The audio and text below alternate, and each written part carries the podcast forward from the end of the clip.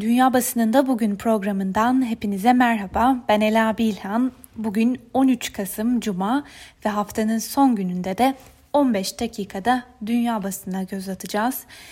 Bugün bültenimize bir kez daha Amerikan basınından Voice of America ile başlayalım. Seçimlerin üzerinden zamanın da geçmesiyle aslında merak edilen soruların da yanıtları yavaş yavaş gelmeye başlıyor. Örneğin seçimin neredeyse belirleyici unsurlarından biri Trump'ın Latin seçmen arasında arttırmayı başardığı desteğiydi. Peki ne oldu da Latin seçmenlerin Trump'a desteği arttı? Voice of America bunu şöyle yanıtlıyor. Trump'ın azınlık seçmenden özellikle de giderek artan Latin kökenli nüfustan 2016 seçimlerine kıyasla bu defa çok daha fazla oy topladı. Ancak e, Trump'a verilen destek artsa da yönetiminin Amerika-Meksika sınırında göçmen çocukların ailelerinden ayrılması uygulamasına şiddetle karşı olduklarını ifade eden iki katı kadar Latin kökenli seçmen aslında Biden'ı destekledi. Fakat yine de Latin seçmenlerin büyük çoğunluğunun Katolik ya da muhafazakar Hristiyan olması Trump ve Cumhuriyetçi Parti'nin eşcinsel evliliklere ve kürtaja karşı duran tavrını benimsemelerine yol açıyor. Muhafazakar bazı Latin kökenliler ayrıca Trump'ın federal vergileri düşürmek ve hükümet denetimlerini azaltmak gibi iş dünyasının lehine olan girişimlerini de destekliyor. Maaşları arttırma, sağlık hizmetlerine erişimin kapsamını genişletme ve sorunlu göç sistemini onarma gibi vaatleri sözde kalan Demokrat Parti'den ise uzaklaşmış durumdalar. Sıradaki haberimize geçelim. ABD'de seçilmiş başkan siyasi geleneklere göre göreve gelmeden önce ABD'nin karşı karşıya olduğu tehditlerle ilgili bilgi almak üzere istihbarat camiasının verdiği briefinglere katılıyor. Ancak Biden'ın istihbarat briefingine erişiminin sağlanamaması konusunda Trump ve Cumhuriyetçiler arasında bir görüş ayrılığı yaşanıyor. Sayıları e, gittikçe artan Cumhuriyetçi bir grup senatör Trump yönetimine Biden'ın günlük istihbarat briefinglerine erişimine izin vermesi çağrısında bulundu.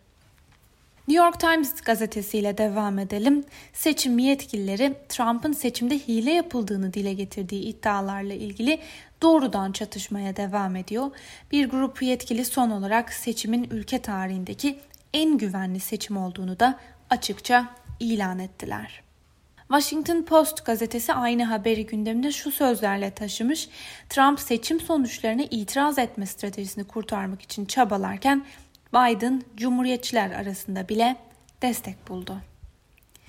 Diğer bir habere göre de demokratlar seçim sonuçları ile ilgili uzayan bu tartışmanın Covid-19 tehlikesini arttırdığını ve asıl gündemin e, de Covid-19 olması gerektiği konusunda uyarıyorlar. Washington Post'tan David Nakamura ise Trump'ın son günlerdeki tutumunu şu, şu sözlerle değerlendirmiş. Trump bitmiş seçimlere odaklanmaya devam ederken kendi başkanlık sorumluluklarını ve görevini ikinci plana itmiş durumda. Ee, görüş alanımızdan büyük ölçüde uzaklaştığı şu günlerde orduda kendisine sadık olmayanları tasfiye etmekle meşgul. Ülkede salgın kontrolden çıkmışken o kişisel şikayetlerini ve yalan beyanlarını Twitter'da yaygınlaştırmaya odaklandı.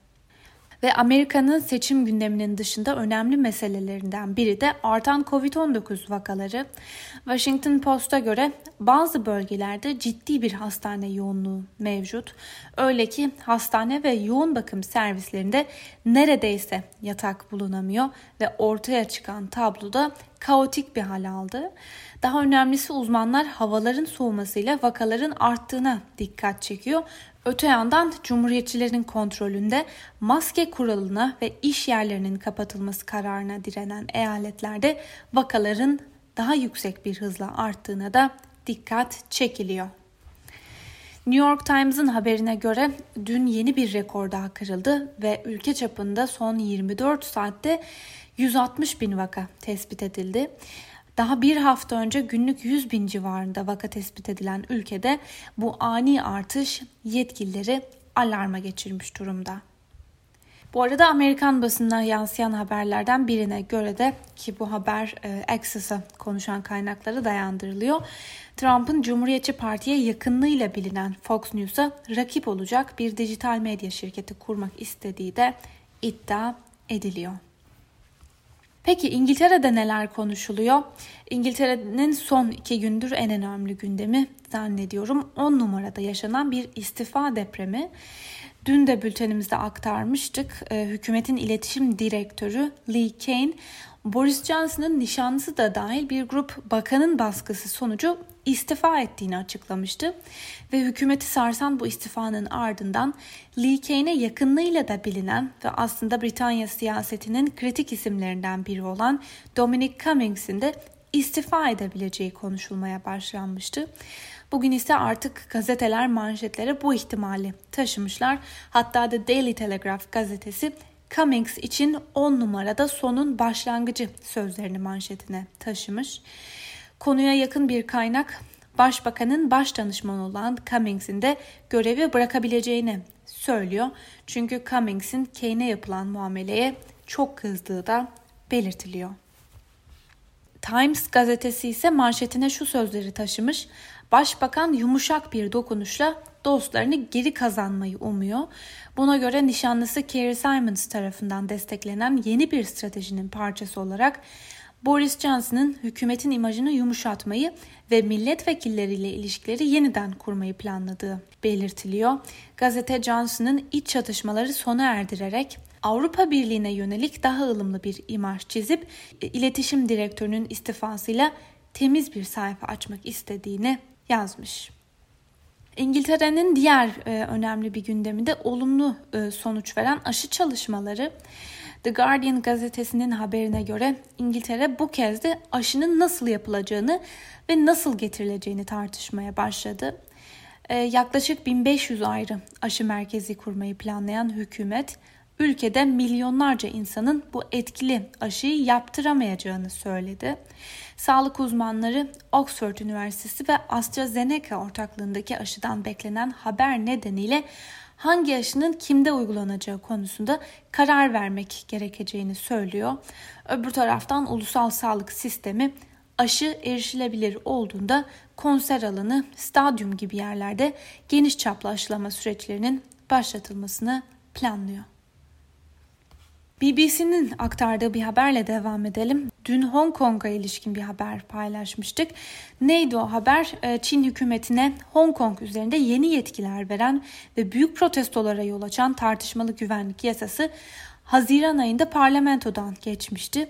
Yazı, yarı özerk Hong Kong'un Pekin destekli hükümeti ulusal güvenliği tehlikeye attıkları gerekçesiyle çarşamba günü yasama konseyinden 4 muhalif milletvekilinin atılmasına karar vermişti ve bunun üzerine 70 sandalyeli parlamentodaki diğer 15 muhalif milletvekili de bu adımı Pekin'in demokrasiyi baskılama girişiminin bir parçası olarak değerlendirdi ve atılan son 4 milletvekiliyle dayanışma amacıyla toplu olarak istifa ettiklerini açıkladı. Çin hükümeti ise muhalif milletvekillerinin toplu istifasını kendi otoritesini açıktan bir meydan okuma olarak niteleyerek kararı kınadı. Alman basını ile devam edelim. Deutsche Welle Almanlar korona aşısı olmaya karşı mesafeli başlıklı bir haber paylaşmış. Alman BioNTech ve ABD'li Pfizer tarafından geliştirilen aşı adayının koronavirüse karşı etkili olduğunun açıklanmasının ardından yapılan bir anket Almanların aşı olmak konusunda temkinli olduğunu ortaya koydu. Force araştırma şirketinin anketine göre aşı bulunur bulunmaz aşı olmayı düşünenlerin oranı %40 seviyesinde. Katılımcıların %50'si ise bekle ve gör politikası uygulayacaklarını söylerken katılımcıların %9'u ise kesinlikle aşı olmayı düşünmediklerini ifade ediyor. Alman basınından Die Welt'in gündemine taşıdığı bir ankete göre de Almanya'da her 3 kişiden biri koronadan korktuğunu dile getiriyor. Gazetenin yorum köşesinde de dikkat çeken bir eleştiri var. Hükümetin koronayla mücadele stratejisi şu sözlerle değerlendirilmiş. Öncelikle kısmi karantina dediğimiz süreç sert, baskın ama kısa süreli olmalıydı. İlk etapta karantinanın bir ay süreceği söylenmişti. Hükümet daha sonra yeniden gevşemenin yalnızca bir plan olduğunu ama kesin olmadığını söylemeye başladı. Bu şüphe uyandırıcı bir strateji. Artık önlemlerin kaldırılması konusunda gerçekten konuşmaya ihtiyaç duyuyoruz. Alman Der Tagesspiegel'de aşı dağıtımı konusunda Avrupa'nın acilen bir plana ihtiyacı olduğunu yazmış. Talep ettiği aşı miktarını hangi ülke önce alacak? Aşının geliştirilmesi çalışmalarına milyonlarca euroluk teşvik sağlayan Almanya mı yoksa zor durumdaki Polonya mı? Yoksa yoğun bakım yatak sayısı en az olan ve hastane kapasiteleri dolan bir diğer ülke mi diye sormuş bugün Der Tagesspiegel gazetesi. Bulgar basınından web kafe ise şimdi aşı karşıtlarıyla mücadele zamanı diye yazmış ve bu aşı tartışmalarına Rusya da dahil oldu. Bildiğiniz gibi aslında Rusya Ağustos ayında Sputnik 5 isimli dünyanın ilk Covid-19 aşısını bulduklarını duyurmuştu. Ve Moscow Times'ın haberine göre Pfizer ile Almanya merkezli BioNTech şirketi geliştirdikleri koronavirüs aşısında %90 oranında başarı sağladıklarını söylerken Rusya da buna bir karşılık verdi ve kendi aşılarının yani Sputnik 5 aşısının %92 oranında başarılı olduğunu söyledi.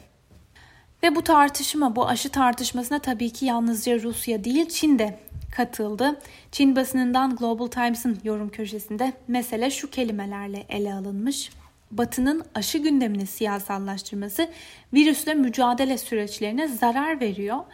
Batı'nın e, Çin'in geliştirdiği aşıya güvenmemesi ve bu aşının güvenilir olmadığını savunması aslında Avrupa'nın Çin'in bilim ve teknolojideki hızlı yükselişiyle ilgili korku ve endişelerini de yansıtıyor. Çin'e karşı ön yargılı oldukları için Çin'in etkili bir aşı geliştirebileceğine inanmıyorlar. Fransız basınının gündeminde artan Covid-19 vakaları karşısında hükümetin açıkladığı yeni önlemler var.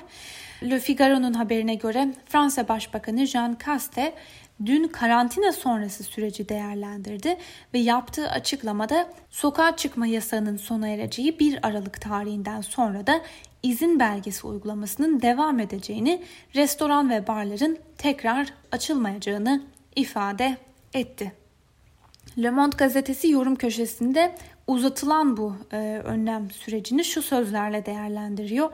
Güvencesiz girişimciler sağlık kısıtlamalarının ilk kurbanları.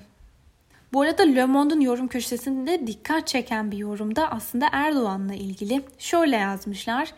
Türkiye'nin Cumhurbaşkanı Erdoğan'ın yeni bir tarihi üniforması var. Türkiye'nin lideri Avrupa'ya hatta genel olarak batıya sırtını dönerek yeni bir milli hikaye yazma niyetinde.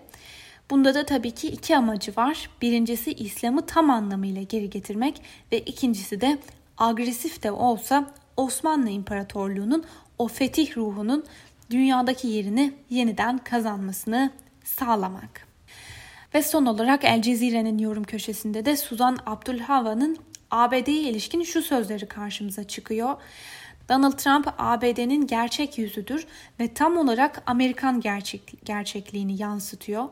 Seleflerinden hiçbir farkı yok. Tek farkı belki de zalim içgüdülerini ve hislerini saklamamış olması. Sevgili Özgürüz Radyo dinleyicileri El Cezire'den aktardığımız bu yorumla birlikte bugünkü programımızın da sonuna geldik. Haftaya pazartesi günü yeniden görüşmek dileğiyle sizlere şimdiden iyi hafta sonları dileyelim. Hoşçakalın.